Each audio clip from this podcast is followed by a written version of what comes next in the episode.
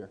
This is a word that somebody gave to me that said while they were driving yesterday, uh, the Spirit says today's service will be dynamic.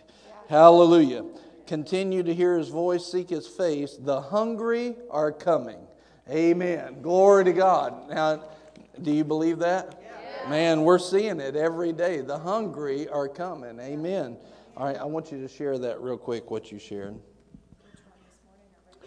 Uh, whatever I just read. so, as we were singing, um, and we sang the line, I have to have you, I heard yeah. the Lord say, I, the Lord, have to have you. I have yeah. to have you. I have to have you. And after that's his heart. Now I saw the edge of a cliff and it looked down over a beach. And on the beach, the tide was coming in and waves were thrashing against the shore.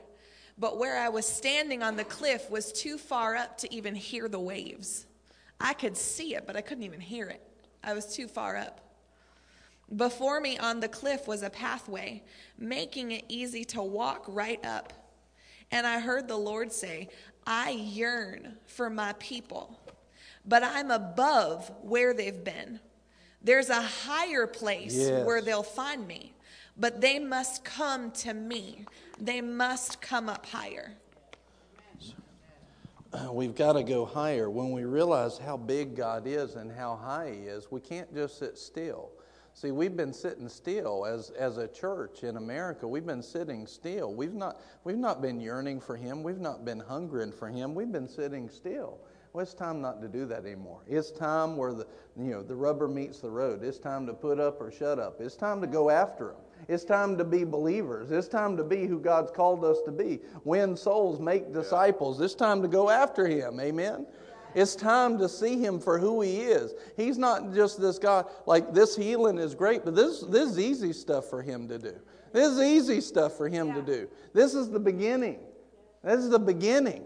He wants us to go into a glory, the fullness of who he is. In Ephesians 1, it says, an, uh, an administration suitable to the fullness of God, is what it's talking about. It says the fullness of times.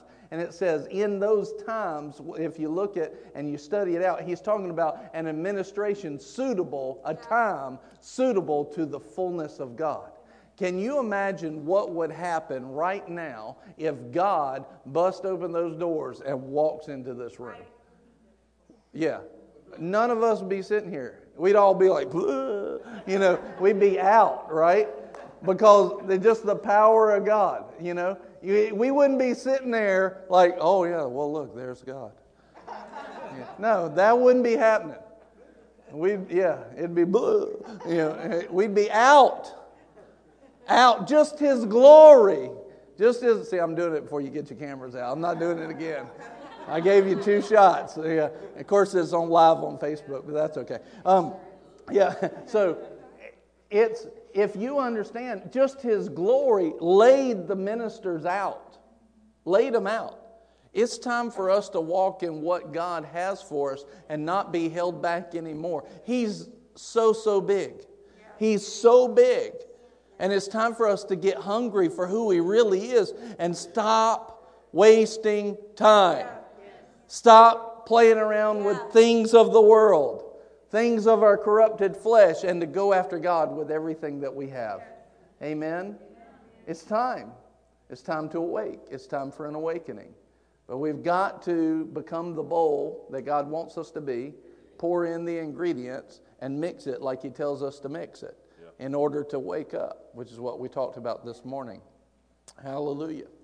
Tonight I want to talk about the baptism of the Holy Ghost and fire. Now, I talked pretty, not, not in complete fullness last week, but I talked a good bit about the baptism of fire last Sunday morning. If you didn't hear that, I highly uh, recommend that you go and look at that. I really want to talk tonight about the baptism of the Holy Ghost. However, they do go hand in hand, and you want both of them.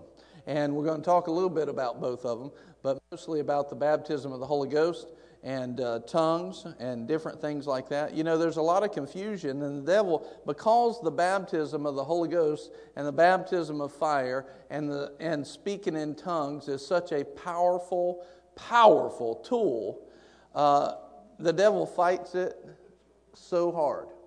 He fights it so hard. He tries to get people to think that there's demons in it. When I mean, how blasphemous can you be calling the Holy Ghost a demon? Um, and, and, and we're even going to look. Then he says, okay, well, if that's not good enough, well, that stopped. That ceased. There's a cessation theology that says that power ceased. I'm going to give you something just right out of the gate tonight that shows, like, well, duh. No, there's no way it stopped. No way. I'm going to show it to you. It's real simple, but um, I don't think I've ever heard it preached. Um, but it's really simple. It's like right there in the Bible. It's like right in front of our face the whole time. And uh, anyway, it's there's so many things. You know, even with tongues, they're like, "Oh, you spoke in tongues. There's supposed to be an interpretation." Like, okay, I know that scripture. Do you know what interpretation is? What are the four different kinds of interpretation? Does my interpretation have to be announced? Like it never said that. I don't have to say, Thus saith the Lord. Here cometh the interpretationeth. Never has, no, I don't have to say that. That's not in there. But so many people, they, like, if you don't follow their order, uh, they really don't know God's order, but they think they do. And you have to watch that because you can get yourself into a jam where you are quenching and grieving the Holy Ghost. And that's not where you want to be. You don't want to be there. You want Him to flow. We just want to yield to the Holy Ghost. He never said it had to be uh, announced. I'll, I'll, just show you this just since I brought it up. Go to 1 Corinthians uh, 14 real quick. 1 Corinthians chapter 14. Flow. Amen. That's Bill Winston's habit, not mine. nice try, though. Bill Winston, when you say flow at the right time in faith, he says, Who said that? Come up here, and he gives them a $100. And that's what, exactly what people do. They're like they they're like just throwing it out there all the time. Flow, flow, hoping hoping he thinks it's faith. Amen. so uh, what you see, I'm just going. I'm not going to take you, time to teach this to you, but I'm going to show it to you right here. Here's interpretation. He says, um, just in verse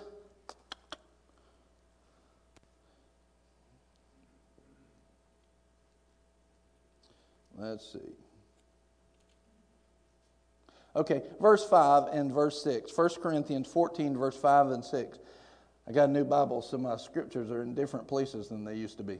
Now I wish that you all spoke in tongues but even more that you would prophesy. Now, some people will say that I wish that you, that in other words, prophecy is greater than tongues. And they only use that little clip out of there. Just stop, just stop. You know, read the verse in front and after and read the whole context before you go jumping. And it says, Greater is one that prophesies than one who speaks in tongues. Oh, they use that and then they stop right there. But then it says, Unless.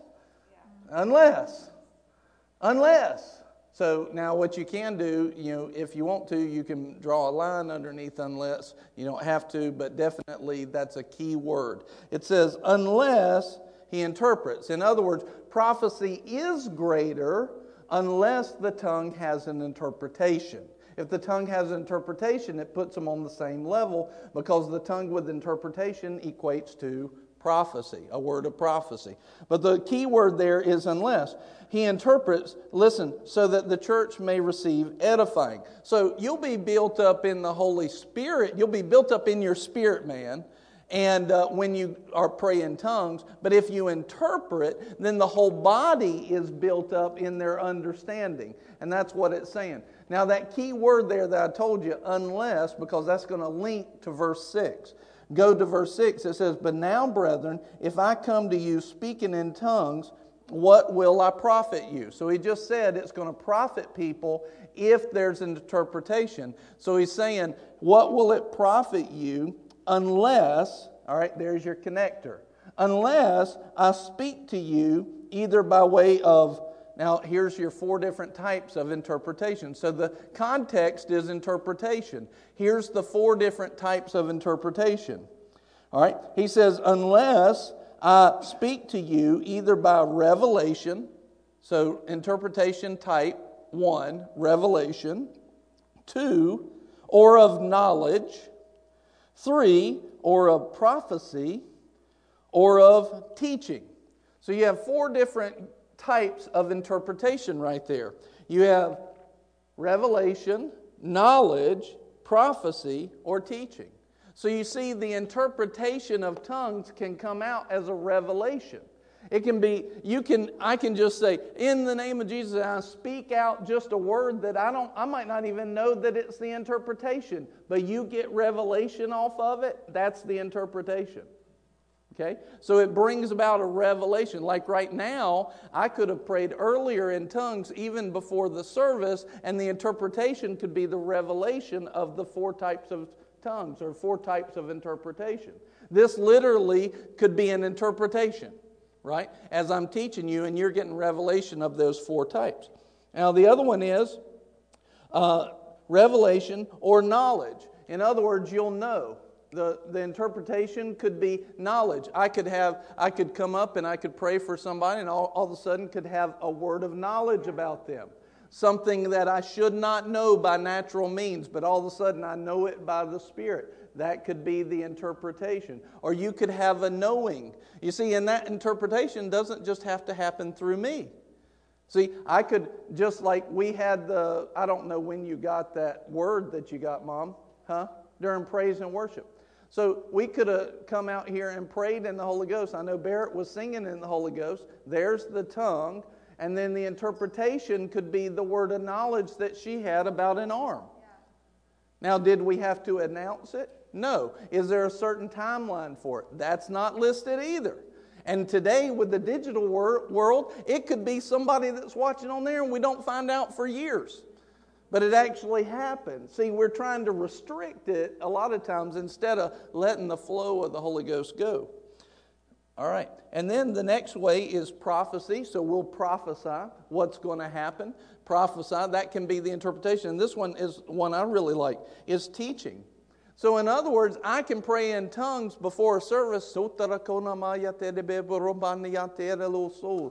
then I don't have to announce the interpretation. At what point in the Bible does it say that that interpretation has to happen as soon as I say it? It doesn't say that. So people put a lot of order on there that's not actually in there. It could come much later, you know, in the message, and then I could be teaching something I'm actually preaching by the Holy Spirit, and it's actually interpretation to a tongue that took place earlier in the service. So what we need to do is just relax. relax. We need to just rest in God and relax because He knows how to work all of this. One time I was. Um, praying in tongues. And, and many of you have heard me tell this story, but I was praying in tongues before the service, and a particular phrase struck me. I was like, I know that phrase. And it was in the, in the story about Jesus on the cross, and he goes, Lama, Lama, Lama, uh, Sabachthani. And, and in that, and I had prayed that. I was like, hey, that's what I prayed ahead of time. And I realized I was praying in tongues, the teaching that the pastor was actually letting, uh, letting go that. I was praying the service out before the service. Now, I didn't know that till that happened. I thought it was really cool that the Lord showed it to me. But a lot of times we don't, we need to just relax in it and, and don't put stuff in there that's not in there, right? It's so important for us to do that. Amen. So in tongues, this the devil constantly is trying to uh, get things muddled up, get them muddied up, and he's trying to just get them confused. Why? Because he wants people afraid to step out into something. He wants people afraid to yield to the Holy Ghost. And so he deceives them into thinking like this way. This is not the way of God. If we learn to relax and rest in him, we'll just walk it straight out. Amen? Amen. Glory to God. Glory to God. Let's turn to Luke chapter 3 and verse 16. Luke 3 16.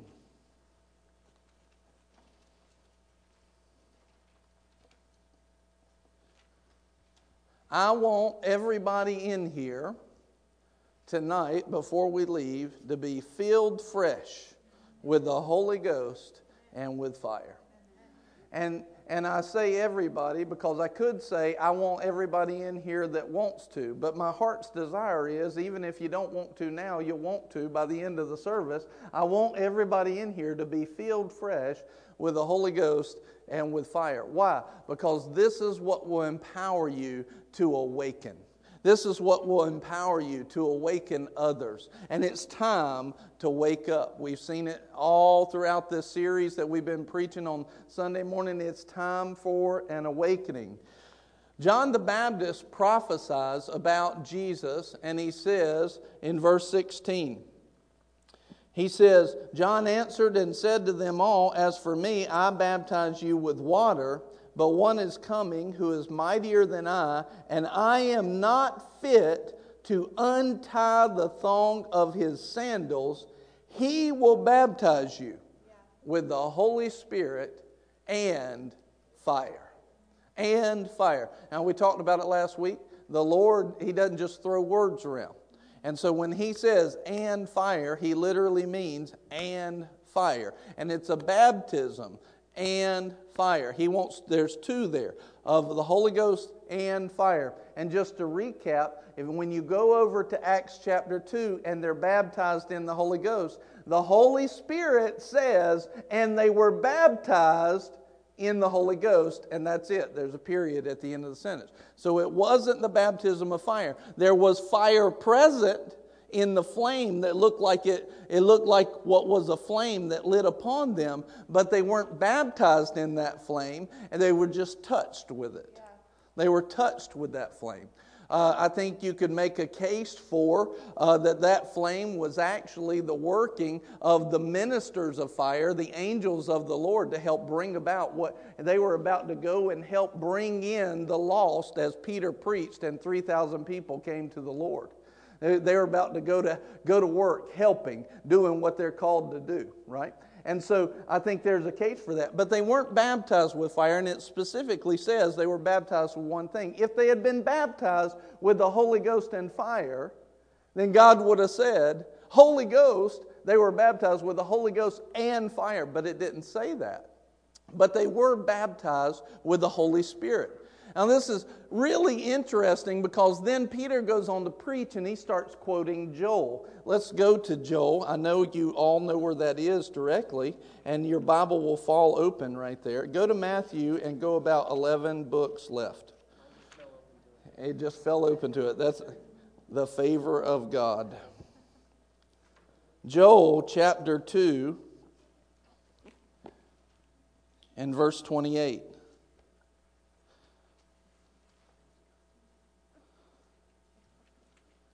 Joel chapter 2 and verse 28. I still hear pages.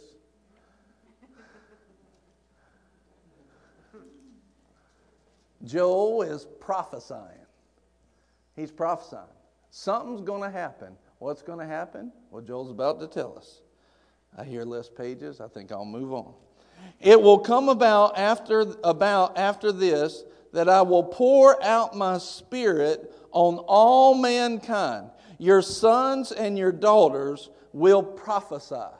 Now, uh, just a quick question, because I like meddling with your doctrines. Um, if you prophesy, are you speaking by God? Is it a godly word? Is it just for yourself? It's to other people, right? Prophecy is to other people. Is that right? So your sons and your daughters will prophesy. So can the daughters be ministers? Oh, yeah, check that out. Your old men will dream dreams, your young men will see visions. Even on the male and female servants, I will pour out my spirit in those days. In those days. Now, let's go over to Acts or excuse me, go to John, the Gospel of John, chapter 20. Sufrene kana mase bere klokananta. You see how much freedom happens when you can move and flow in the Holy Spirit? Where the Spirit of the Lord is, there's freedom. There's freedom. Freedom. Amen. Uh, going back to praying in tongues, it says this it's, it says, I'd rather you speak uh, five words in a known language than 10,000, is back in 1 Corinthians 14, than 10,000 in an unknown language, right? He said, I'd rather you speak five words in a known language than 10,000 in an unknown. And, and, the basis is, I want to communicate the things of God to the people. This is what Paul's saying by the Holy Spirit is preach that. But then he says this. He goes on later on in the chapter and he, and he says this.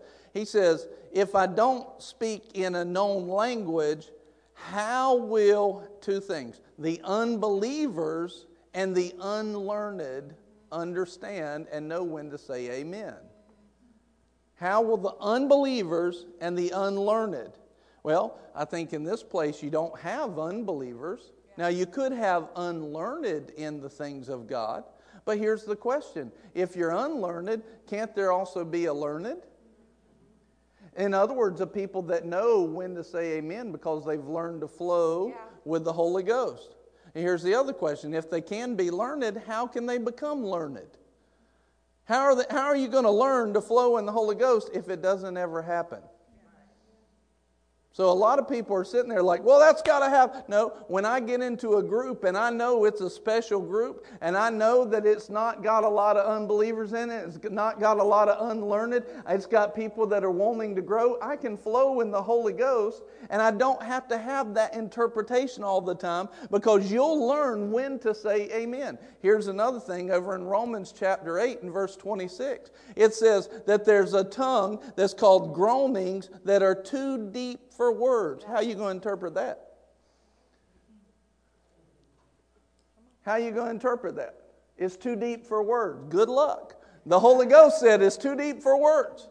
So see, these are challenging some of the, the you know, spiritual things like that. But you got to, this is why we need to study the Word. We need to get into it. God wants us to grow up and be learned so that the flow of the Holy Ghost, remember this morning we talked about being sensitive to the Spirit sensitive to the Spirit. That means when we know, okay, pray now. Okay, worship.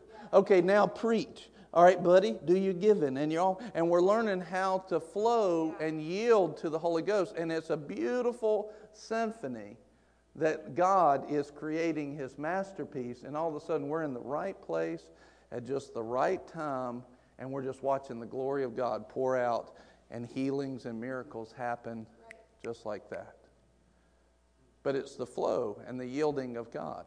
We've got to learn that. We're supposed, here's the other thing if there's an unlearned, and there, that means there's also a learned, don't we want to be the learned? Yes. That means we need to grow in some spiritual things, which is why two chapters before that he said this in, in 1 Corinthians 12 1. He said, Now concerning spirituals, it's not just gifts, gifts was added to give context. Concerning spirituals or concerning spiritual things, I would not have you ignorant. Why? Because I want you learned. Yeah.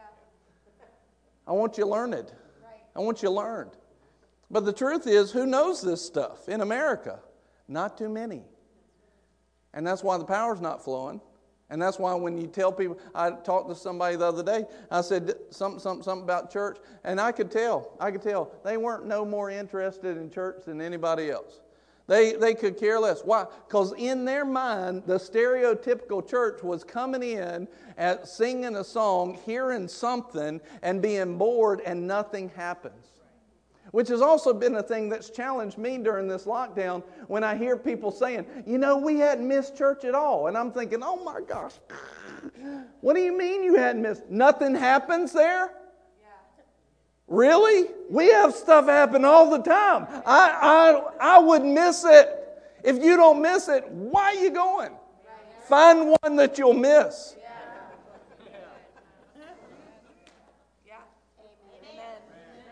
A church alive is worth the drive. Thank y'all for driving tonight. How long did y'all drive? Two hours? Hour and 15 minutes? Are you as holy as them? I don't know.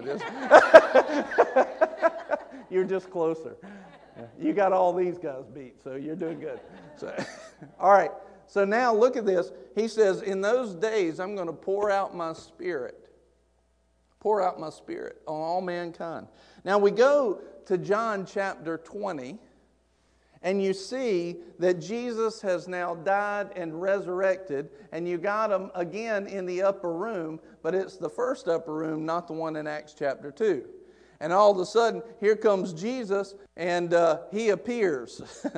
there, the door's shut, but Jesus suddenly is there. You know. And one of the first things he says is, Fear not. So you got to know what was going on. I mean, it's like, like, Jesus, you know, and it wasn't, it was, it was not because they saw Jesus, it was because they saw something, you know, Jesus, oh gracious. And uh, they were fearing. They were fearing. And he says, Fear not. Fear not. Like, that doesn't normally happen. But it's normal for Jesus, it's normal for God. It wasn't long after this, Philip was talking to the eunuch. All of a sudden, translated, and he's somewhere else, miles and miles away. When they were with Jesus in the storm, peace be still. And it says, and immediately they were at the other side. Translation. They were translated from one place. This is normal for God. How come we haven't seen it? I want to see it. I'm going to see it soon. Amen. It's going to be soon. Yeah. I, I just want to. I'm coveting the best gifts. I want to. I want to see it. Why? It's normal for God. Now, I'm not going to force myself. You know, I'm not going to try and, you know, step into something that He hadn't told me to do, but this is, this is kind of normal stuff. How come this hasn't been seen as much? Right. You mean it was just relegated to Acts chapter 1? No. But they actually were walking in some things, and we need to walk in some things. We need to believe God and, and move up to new levels, which is why we need the fullness of the Holy Ghost and the fullness of His fire and to be baptized in these things. So he steps into the room, he breathes on them, receive the Holy Spirit. And they get born again. The first people that are born again on the earth. They get born again. He's the firstborn. They're the first after Jesus. Oh, what a beautiful mo- moment. Can you imagine in that moment, just like when you were born again, but nobody had ever felt it before? all the sin poof, gone like a vapor. All the righteousness of God completely whole. Completely whole. Just in a moment like that. Oh, glory. What a great moment. And they're born again. How many people think that this is when they got filled with the Holy Spirit, but it, it doesn't say that. It says that they, he says, that they received the Holy Ghost. They had the Holy Spirit within, but they didn't, they weren't overflowing. To be baptized in the Holy Ghost means to be overwhelmed with the Holy Ghost, to be completely covered, now inside and out, completely covered with the Holy Ghost and fire. Is uh, a good representation of this is somebody who's in the desert and dying of thirst and they need life giving water and you give them a cup of water and they can live. But they're not fully supplied yet. They're not walking in the fullness that they would be if they had an oasis. With an oasis, they could keep going back and keep it fresh and actually get hydrated, and they could cool off in the middle of the day, and they'd be overflowing, overwhelmed with that life giving water. This is what baptized in the Holy Ghost is. And then Jesus goes on to say, He says, Wait in Jerusalem. Wait until you receive the promise. All right, so let's look at this. Let's go uh, in Acts 20 where he says, or John 20 where he just said that. Let's look at Acts chapter 1.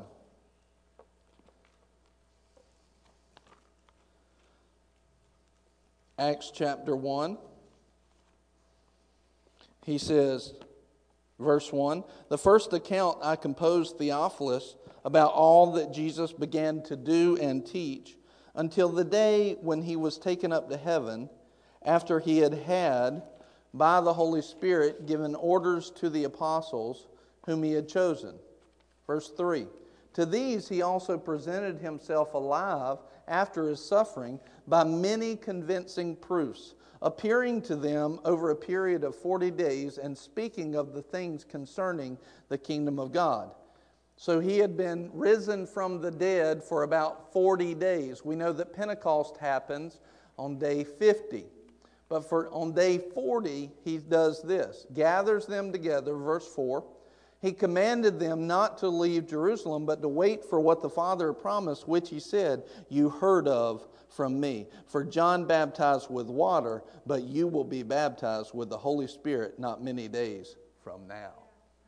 Wait for the promise. He'd already given them the Holy Ghost to save them. Now he's given the Holy Ghost to baptize them. These are the same people he's talking to that he already gave the Holy Spirit to. But it wasn't the baptism. And he says, Look, don't go anywhere. Wait in Jerusalem. Verse 6 So when they come together, they were asking him, saying, Lord, is it this time you're restoring the kingdom to Israel? He said, It's not for you to know the times or epochs which the Father has fixed by his own authority, but you will receive power Say it with me. Say power. power. You will receive power. And turn to your neighbor and say, You're going to receive power. And turn to the other neighbor and say, You're going to receive power. When? When the Holy Spirit has come upon you. So we need to have an action happen. There needs to be an action of the Holy Spirit coming upon you so you can receive this power.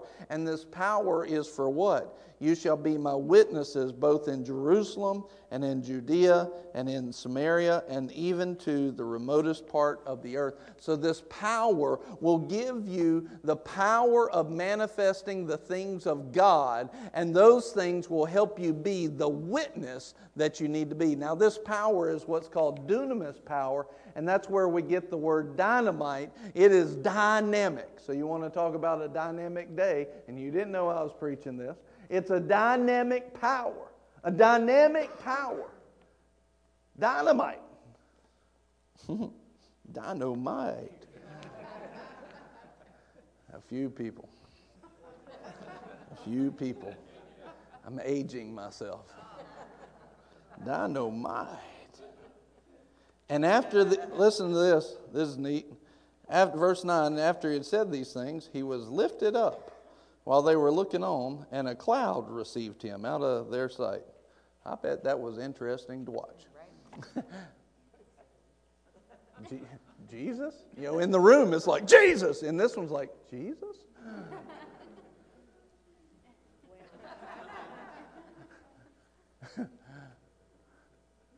Then angels show up. Alien angel. That's a video. You have to watch it. That's a personal. We watch that video every year for a long time. I don't think we've watched it the last couple of years. It's funny. So he says, Look, you've already received the Holy Spirit, but you haven't been baptized with the Holy Spirit. You need to be baptized with the Holy Spirit. And all of a sudden, he said, And when you do, what will be the marker that you're baptized with the Holy Spirit? You'll be witnesses. So many people aren't walking, even though they've been baptized in the Holy Ghost at some point, they're not walking continuously in the baptism and constantly being filled. Why? Because you'd be able to tell. They'd be witnesses. They'd be witnesses. But we've forgotten pieces of that. We need to stay full of the Holy Ghost. It's funny when you get touched by the Holy Ghost and baptized in the Holy Ghost, you want to tell people about it and you want to live. You know, because if I go and I live my life and I'm just living in sin and everything, how good of a witness am I going to be? No. So his power is not just to bring about healing and deliverance and, and heal things. His power also is to live life to the full till it overflows, to live a holy life. He'll empower you. You start praying in the Holy Ghost, you'll start, the word says, praying in the Holy Ghost, building yourself up on your most holy faith. You start to build yourself. It starts to strengthen your spiritual uh, stance. It starts to give you support and a foundation praying in the Holy Ghost, which is why the devil doesn't want people praying in the Holy Ghost. They don't want, he does not want people praying in the Holy Spirit and being filled with the Spirit and filled with fire because if they do that, they're going to start telling people about Jesus. They're going to start living and problems are going to start melting away. And he really wants you to have problems. I really don't care and I really dislike him, so take it and stuff it, devil. I'm going to get filled. But I'm looking for that kind of people that just says, you know what? The devil's God's enemy. He's my enemy. If he don't want me to have something, by God, I'm going to do it. What a bully. Bully the bully. Go on down to verse 14, and it says this. Now, these all, with one mind, were continually devoting themselves to prayer along with the women, and Mary, the mother of Jesus, and with his brothers. Think about that. Look at this lady, yeah. the mother of Jesus, received the prophecy mm-hmm. in faith, birthed him, mm-hmm. raised him. You know, if anybody could have been familiar with Jesus, it would be the one that changed his diapers. If anyone could have not received from him in a logical thinking, it could have been his mom. You need to listen to this, mom, since you're here, since I'm preaching. So, if anybody could have been familiar, you know, I'm sure she's seen parts of Brian y'all don't ever need to see. If anybody could have been familiar. But yeah, look, she's here tonight yeah. receiving, Amen. receiving from her son. I'm not saying she's Mary, but I'm glad you laughed. You let everybody off the hook. They were like, oh my gosh.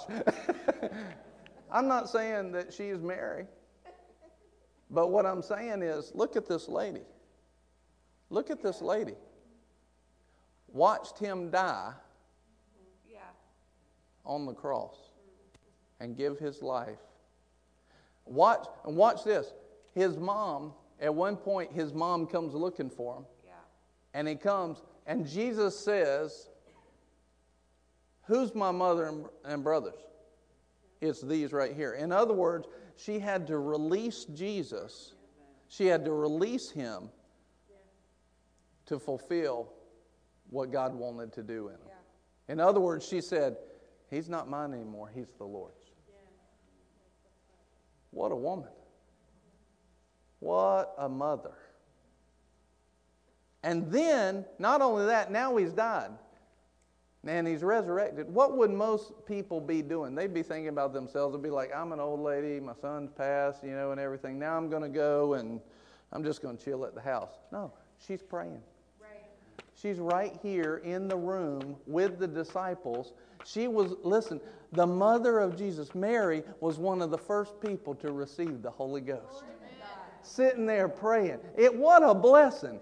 Mom, mom was right there. Can you think about Jesus? Mom was right there. Hey, Holy Ghost, fill her up too. Fill her up too. Right there, receiving the Holy Spirit. What a great lady. At this time, Peter stood up in the midst of the brethren. A gathering of about 120 persons was there together. What were they doing? Continually devoting themselves to prayer. We got to pray. See, a lot of people would have problem with that first 30 minutes after worship where we just prayed and worshiped for 30 minutes because they're not used to it. What, what were they doing? Continually. Continually. Say it with me. Continually. To what? To prayer. Continually. Devoting themselves. You'll see that the apostles were continually devoting themselves to the word, worship, prayer, and fellowship. Constant things. Word, worship, prayer, fellowship. It comes up all over in Acts. So here's this 120 devoting themselves. Think about that word, devoting.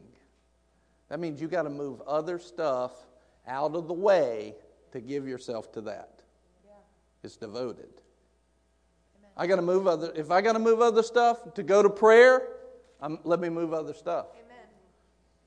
By the way, prayer in the morning is at 6 a.m. Amen. Amen. if you got to move other stuff, they're devoting themselves to prayer. Devoting themselves. Now, Acts chapter 2. And when the day of Pentecost had come, they were all together in one place. And suddenly, say it with me, suddenly there came from heaven a noise like a violent rushing wind, and it filled the whole house where they were sitting. And there appeared to them, there appeared to them tongues as of fire distributing themselves, and they rested on each one of them. And they were all filled with the Holy Spirit. Notice it doesn't say in fire here. It just says they were filled with what? With the Holy Spirit and began to speak with other tongues as the Spirit was giving them utterance. Now there were Jews living in Jerusalem, devout men from every nation under heaven. Now I want you to see something here. Uh, this is definitely, they had no teaching about tongues because tongues had never been until this verse. So there was nothing holding them back. All of a sudden, the Holy Ghost fills them. Boom.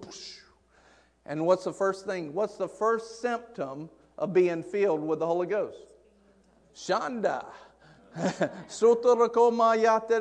they started praying in tongues. They started praying in tongues. And so you see that throughout Acts, people were praying in tongues until they got filled up, as soon as they got filled up with the Holy Ghost. Now, today, we've had so much teaching against that in the world. Even people that haven't gone to church have heard that tongues are of the devil. You know, even if they haven't grown up in church. There's so much teaching. What that does is it forms a stronghold of the mind. And so when the Holy Ghost fills them, those tongues start to rise up and then their brain go, kicks in. And see, a shield of faith is not just it's not just faith in, in good things. A shield of faith, there's a belief system that protects us. And if something crosses what we believe, that shield of faith is designed to pop up. The, the thing is, the only thing that the shield of faith works on is when the word is backing it.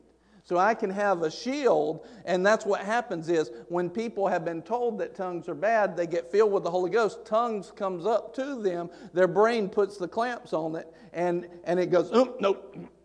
And, and many times they'll think, that's just me making it up. And what they don't understand is the two different inputs to the brain or to the soulish man. Uh, to the soulish man, you see it in Romans chapter 7 you have one input from the spirit of man and one input from the flesh of man. And so they're so used to, to thinking and having the input from the flesh, they don't realize there's a secondary input from the spirit. And so when the spirit, the Holy Spirit, communicates with our spirit, it shows us in Romans 8. And it says, the Holy Spirit communicates with our spirit that we are the children of God. It shows the flow of how God communicates with us.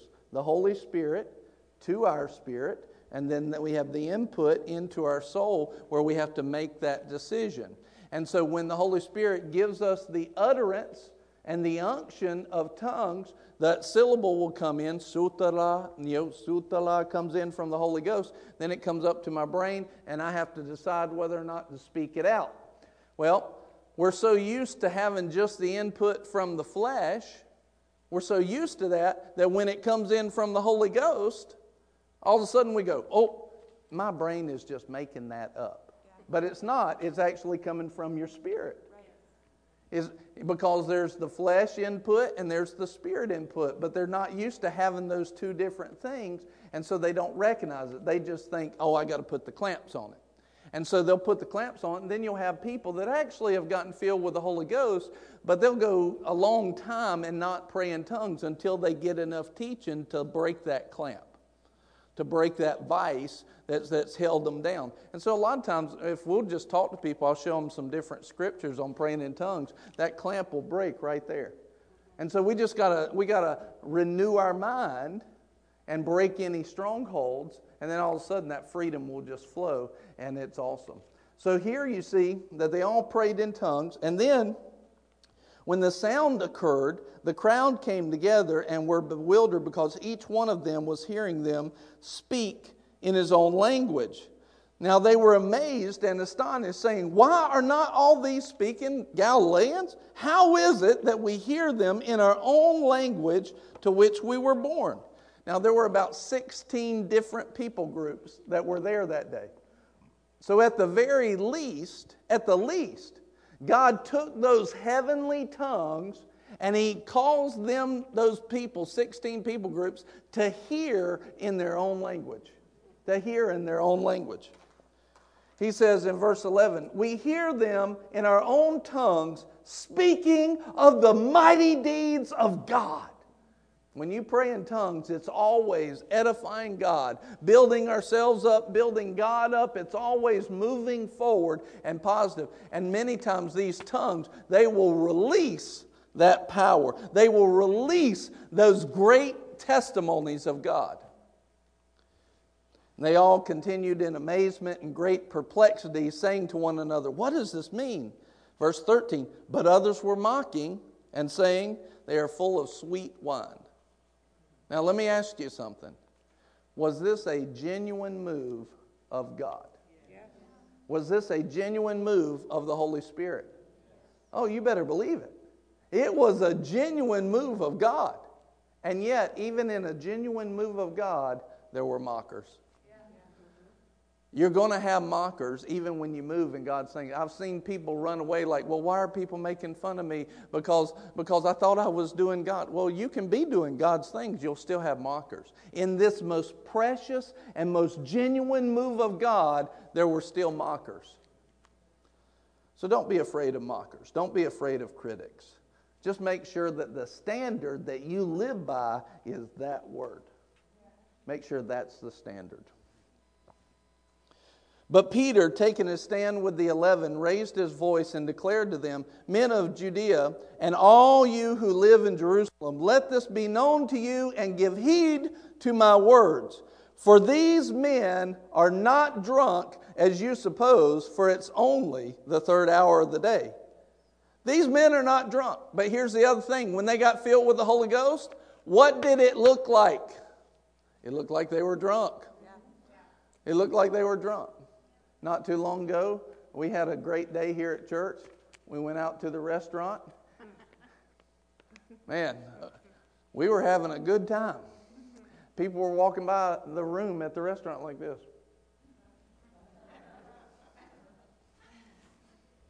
Yeah, I mean, they were like, man, what is wrong with those people? And I was like, we're not drunk as they suppose. But we were loud. Then all of a sudden they picked up Buddy and tried to throw him through the roof. It was, I mean, it was amazing. It was, and everybody was laughing and cheering. And the restaurant came over there. They're like, shut the doors. That's that's a real that yeah true story. Just a couple months ago. They're not drunk as you suppose. It's the joy of the Lord. Let me tell you, when the Holy Ghost comes on you, you can look drunk to the world. That's why he had to tell them that. And, and so a lot of times, you know, you see somebody walking around, you know, just a while ago I was walking around and I'm, I'm like, whoo, gracious, because I was, I was drunk in the spirit. And I've found that it, sometimes it, it waxes and wanes, it comes and goes, and, and there's a flow to it. But I was, I was like, wow, man, the Holy Ghost was just moving on me. But then you got somebody who's drunk in the Holy Ghost, and they're just like, you know, you missed your chance again. And all of a sudden they're they're they're rolling around on the ground and laughing and losing eyelashes and everything. All of a sudden they're I mean they're they're just drunk in the Holy Ghost like you were that day. Drunk. You're not the only one that was drunk that day. It looks like that sometimes. But the church is so unaccustomed to the things of God, they don't even know what to think about it today. We have been, we have been unlearned. We need to be learned in the spiritual things of God. It's time for us to get very learned about the things of God. Watch this. But Peter, taking his stand, he said, They're not drunk as you suppose, verse 15, for it's only the third hour of the day. But this is what was spoken of through the prophet Joel, who prophesied. And it shall be in the last days, God says. Now, in the King James, it says, This is that. Yeah. This is that. Yeah. This is that. This is the power. This is the Holy Ghost. This is that. Now, watch. And then he quotes Joel, and it shall be in the last days that I will pour forth my spirit on all mankind. Now, we're talking about cessation. Let me ask you a question Are you all mankind? That's correct, right? So, isn't he still pouring out his spirit just like this? Yes. Then how has it ceased? It hasn't. If this is that, which Peter said by the Holy Ghost, this is that, and it'll be this, this that will be poured out on all mankind, and we're mankind, God still has to pour it out on us. He's still got to pour out the Holy Ghost and baptize us in the Holy Ghost. He's still got to pour out the anointing to empower us to be witnesses. He's still got to pour out all of this power and authority to be who we're called to be on all flesh. He's held by His word. He's held. It hasn't ceased because it hasn't not all mankind has been poured out. It's poured out for all flesh. So any person born in this world has an availability of a baptism of the holy ghost available to them. He's got it available for them he says, Your sons and your daughters prophesy, your young men shall see visions, your old men shall dream dreams, even on my bond slaves, both men and women. I will in those days pour forth of my spirit, and they shall prophesy. I will grant wonders in the sky above and signs on the earth below blood and fire and vapor of smoke. The sun will be turned into darkness and the moon into blood before the great and glorious day of the Lord shall come. And it shall be that everyone who calls on the name of the Lord will be saved. Men of Israel, listen to these words Jesus the Nazarene, a man attested to you by God with miracles and wonders and signs, which God performed through him in your midst, just as you yourselves also know.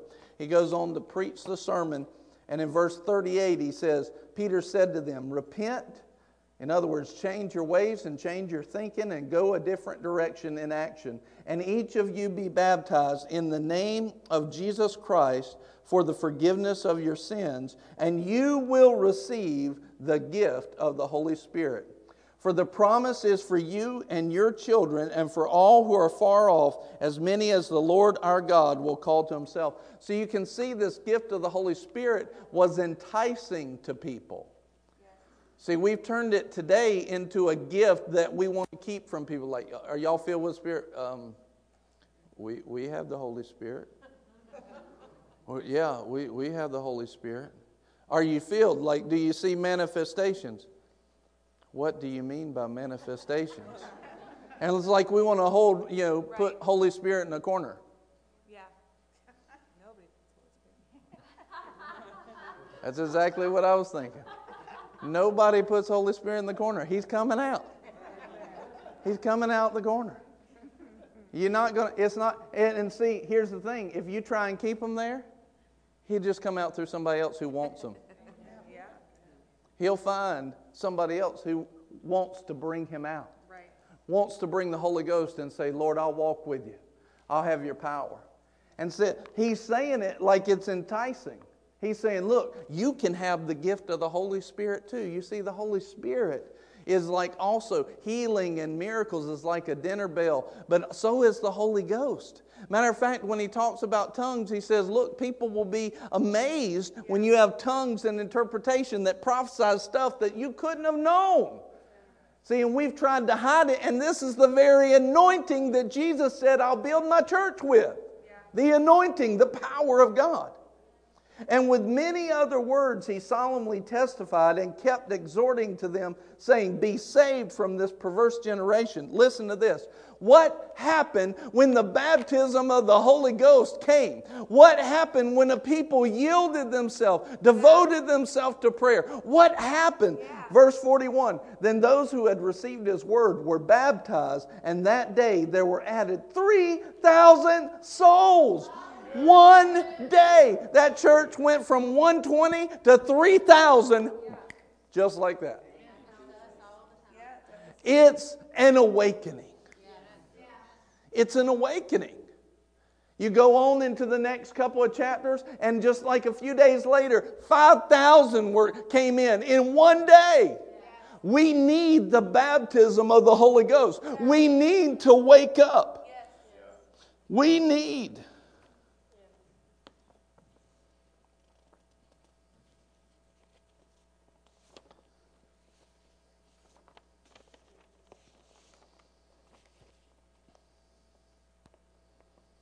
Watch this. They were continually devoting themselves to the apostles' teaching and to fellowship and to the breaking of bread and prayer. Remember what I was saying earlier? Watch this. This is an awakening. Remember, a revival can bring life back in, but an awakening changes culture. Yeah.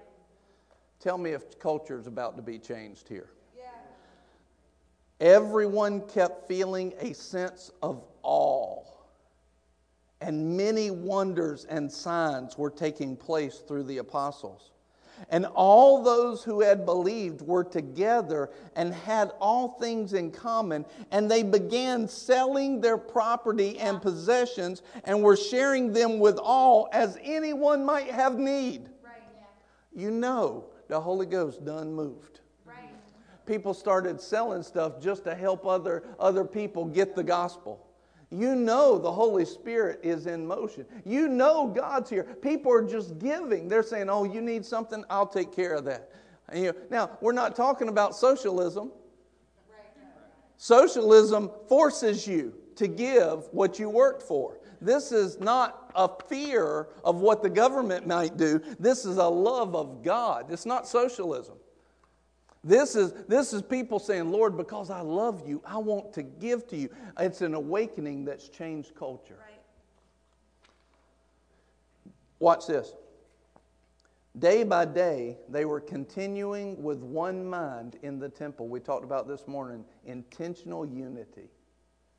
They continued with one mind and breaking bread from house to house, and they were taking their meals together with gladness and sincerity of heart praising God and having favor with all the people. And the Lord was adding to their number day by day those who were being saved. It's an awakening. Yeah, favor with all the people. Favor with all the people. Can you imagine having favor like that with all the people?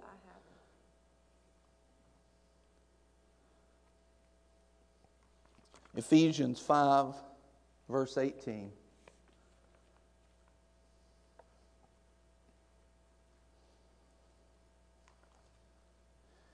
And do not get drunk with wine, for that is dissipation. But the command, say it with me God's command, God's. To, me, to me, be filled, be filled with, the Spirit. with the Spirit. And this word means be filled and be filled and be filled and be filled. It's an ongoing filling. Every day we ought to wake up and say, Lord, fill me today with your Holy Ghost. And then we start praying in tongues, and it'll stir up that gift Thank you, Lord. Be filled. It's a command. Let me ask you this question. If Jesus is the Lord of your life, do you have the right to turn down a command? It's a command.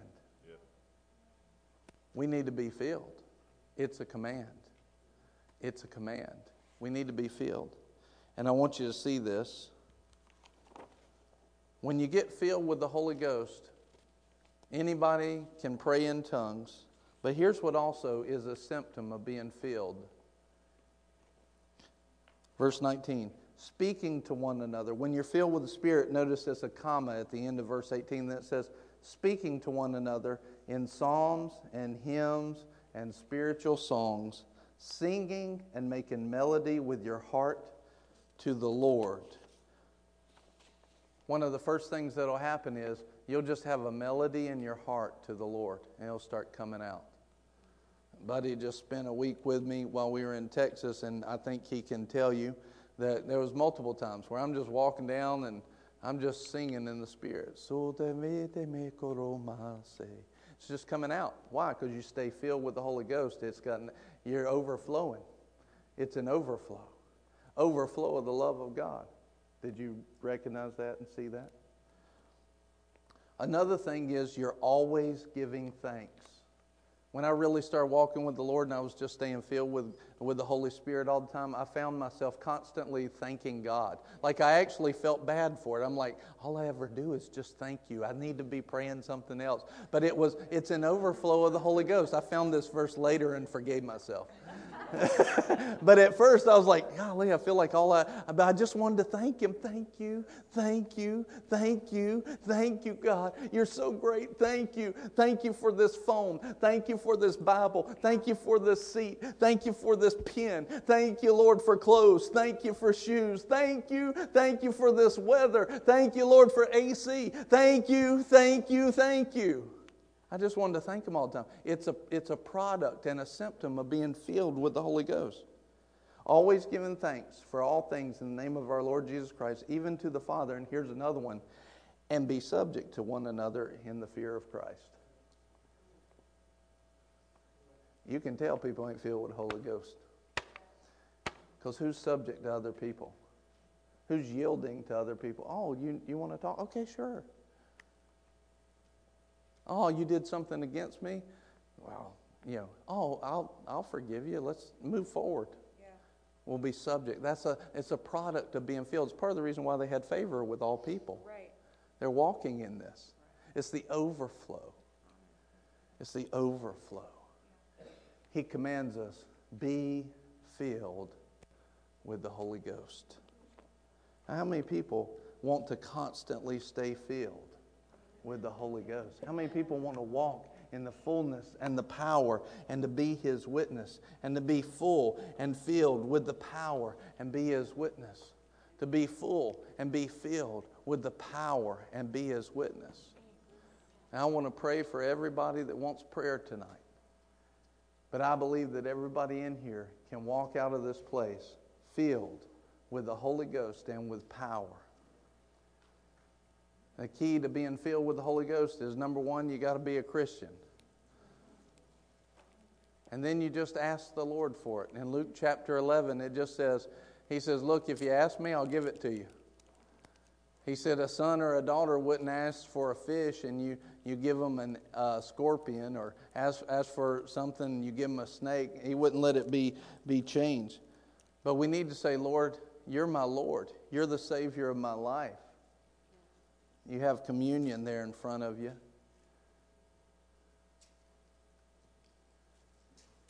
I want you just to, you can prepare that, but I want you also, you know, just like you're preparing this cup to drink it and preparing to eat this wafer, I want you also, as you're doing that, prepare your heart. You know, a lot of people want Jesus as Savior. Lord, save me from my stuff. But they don't want to make him Lord. And you'll notice the one that got turned away was not the one who received him as Savior, but the one who didn't receive him as Lord. Yeah. You say, Lord, Lord. And he says, Depart from me, I never knew you.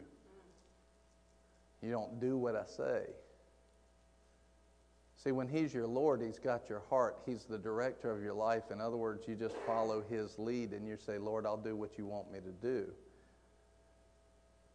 You got to be born again to receive the baptism of the Holy Ghost. That's really the only requirement is just that because he's poured them out for all flesh. It's but we just receive him by faith, but in order to be born again, we got to check our heart and and then he tells us anytime that we take communion, the body and the blood, we remember the price that was paid and esteem it, which means that we don't just esteem, oh God, you did such a great thing. Jesus, you did such a great thing. Esteeming also means that because you did a great thing, you deserve from that seed sown of your life to reap a life. Right. And I esteem that from this day forward, I will live like you want me to live. Right. Holy, separated, set apart you're my Lord. Whatever you tell me to do, I'll do. If you told me, like you commanded me, to be filled with the Holy Ghost, I'll be filled with the Holy Ghost. Lord, whatever you tell me to do, I'll do.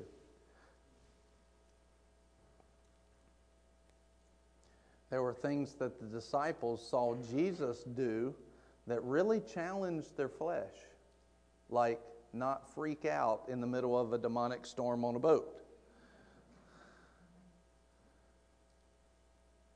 Like fashioning a whip to drive out money changers. Like go to the cross when they thought he was going to take over. But yet they learned, Lord, whatever you tell me to do, I'll do. You have the words of life. No matter what, no matter what I think, Jesus, you are the Lord. And he sowed his body that had no sin so that we could live without sin. That he would remove it and then we'd be empowered to go forward. He shed his blood to wipe out the record of sin once and for all, to set us free, completely free. As we take this, let's remember the price that he paid the blood, the sweat, the tears the beating, the stripes, the death, the crown of thorns, so that you can be crowned with favor and ease. He was crowned with thorns and toil, so that you could be crowned with ease and favor. Lord, we see all of those things today, and we esteem them. I just ask you to pray this prayer with me. Just pray this prayer with me.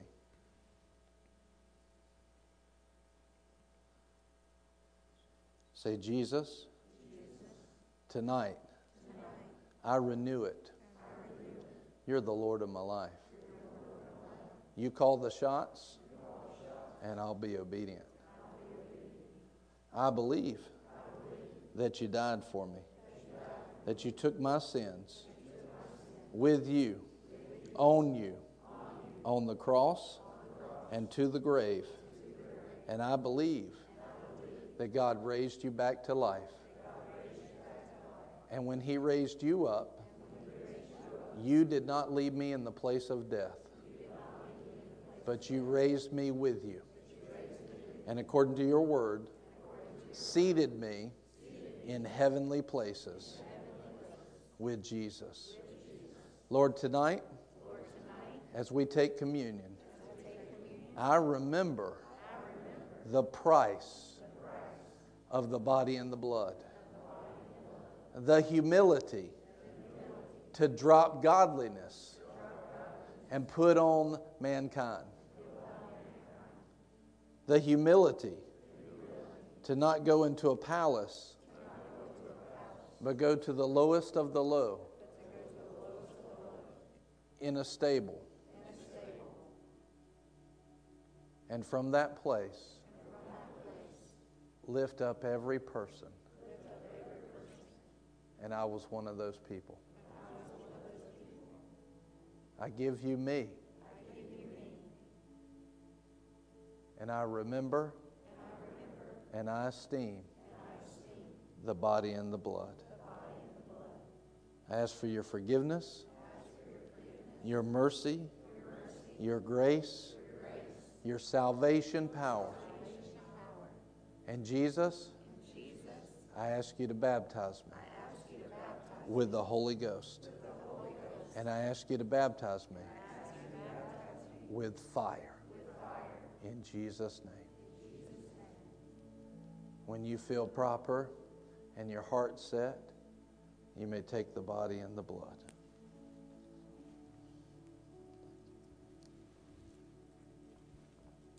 Thank you, Lord. Thank you, Lord. Thank you, Lord. So fred canamosto. Thank you, Lord. Thank you, Lord. So kanandiata la koromosabo sabe. Dene korobo. So frantanamo. Thank you, Lord. Thank you, Lord. Thank you, Lord.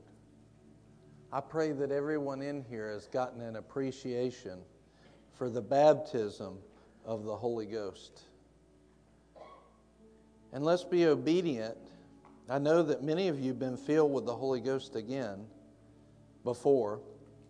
But let's be obedient to constantly be being filled, to not sit there and not make it fresh all the time. It's an ongoing be being filled. One of the things that you can do on your own, you don't need me necessarily to get you filled and refilled, but there is an impartation and there is a baptism of fire, and you don't need me to receive and walk in those. Literally, every day you can just start praying in the Holy Ghost, and the Bible says you start stirring up the gift of the gift that you received with the laying on of hands. So, laying on of hands is a part of the baptism of the Holy Ghost. But once you're filled, you just stir up the gift. I remember when I was coming back to the Lord as an adult, I'd been filled with the Holy Ghost when I was a kid, around age nine or so. Do you remember exactly? I don't remember. I know I was seven when I got born again. But somewhere around eight or nine, I got filled with the Holy Ghost. It might have been even seven, I just don't remember exactly. But as a kid, I was praying in tongues and praying out the things of God, and then, you know, had a period of time where I wasn't really going after them for about 10 years, but as an adult, I was coming back to them. And I got, I got a hunger to be filled again. And the Lord reminded me of the, the infilling of the Holy Ghost. And I was sitting in a, a bookstore, a Christian bookstore, and uh, I said, Lord, I want to be filled with the Holy Ghost again. He, I said, I want to pray in, I said, I want to pray in tongues again. And the Lord said, Okay.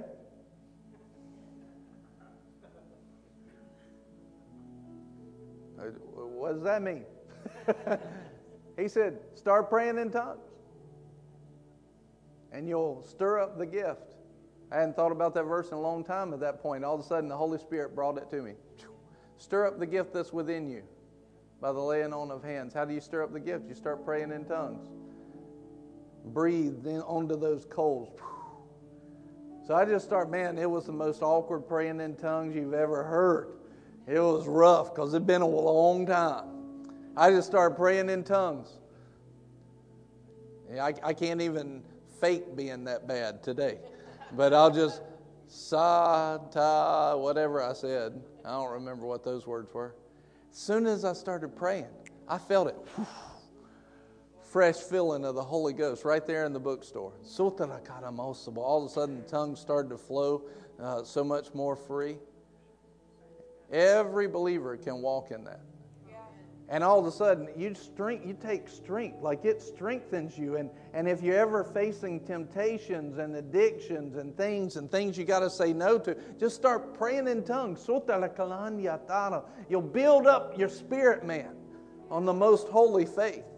It'll be come alive and be strong. It'll help you go right through that problem right through that sin right through that habit right through that stronghold Sede kofrane de kelosamo. Banyata karasafa. Seveve kunda masabolukene. Just start praying right now.